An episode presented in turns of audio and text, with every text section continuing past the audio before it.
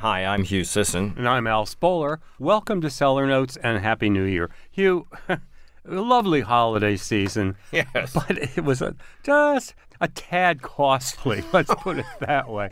So I, I'm not going to stop buying wine, but I need to find some bargains out there. I, I couldn't agree with you more.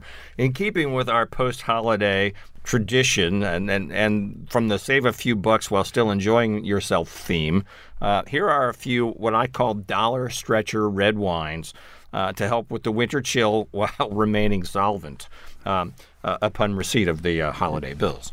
Okay, so from Spain's Sandalo Estates comes a wine called it's either Camel Leopard or Camel Leopard. I'm really not sure about the pronunciation.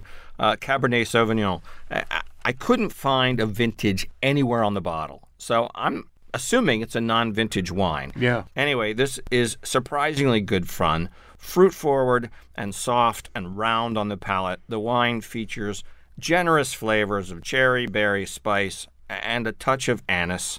Um, it's a good match for burgers or pizza, uh, and this is a great example of what I'm calling everyday red. And at ten dollars and ninety nine cents, uh, it is a dollar stretcher indeed. Was it recognizable as, as Cab Sauv? Uh, for the most part, yes. That's good. Yeah, it is. I mean, it was fairly correct. The name is an archaic English word for giraffe, and the label features a whimsical giraffe illustration. So this is pure fun, and in today's world, uh, that can definitely be an asset. Right. Um, next up, a 2021 California Red blend called Farmhouse. Um, this is the Farmhouse Red. This is a project from the famous Cline Winery. So all of a sudden, there's a certain serious quality provenance uh, to this wine here, and and the wine delivers. It's a blend of now this is kitchen sink. This is a blend of Zinfandel, Mourvedre, Cabernet Sauvignon, Pinot Noir, Syrah, Grenache, and Petite Sirah. Hey, what do you got left over after a harvest? so you you might be inclined to think that the wine would lack harmony, but it works. It's kind of interesting. Deep ruby flavors and aromas of plum, berries, vanilla, oak, and spice. The wine is juicy and fresh and offering enough complexity to maintain interest while welcoming an opportunity for pure hedonism. Nice. It's fun. Uh, a good word is versatile. And at $15.99, it is versatile indeed. So, lastly, uh, a true bargain Bordeaux.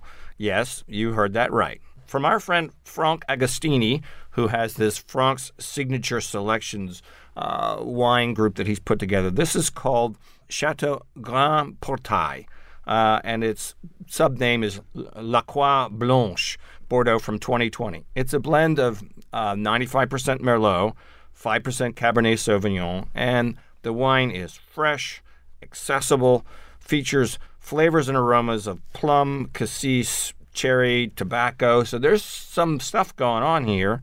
Um, finishes with a subtle peppery note, and at $14.99, this is truly an everyday Bordeaux, and that's rare.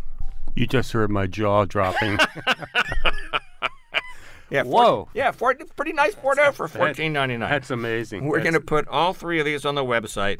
It's tough to pick a wine of the week here, but the Farmhouse Red, for its sheer easy drinking pleasure, uh, is this week's selection for wine of the week. That sounds like the Bordeaux is the value of the week. It's a great value. Whoa, that's really Yeah. something.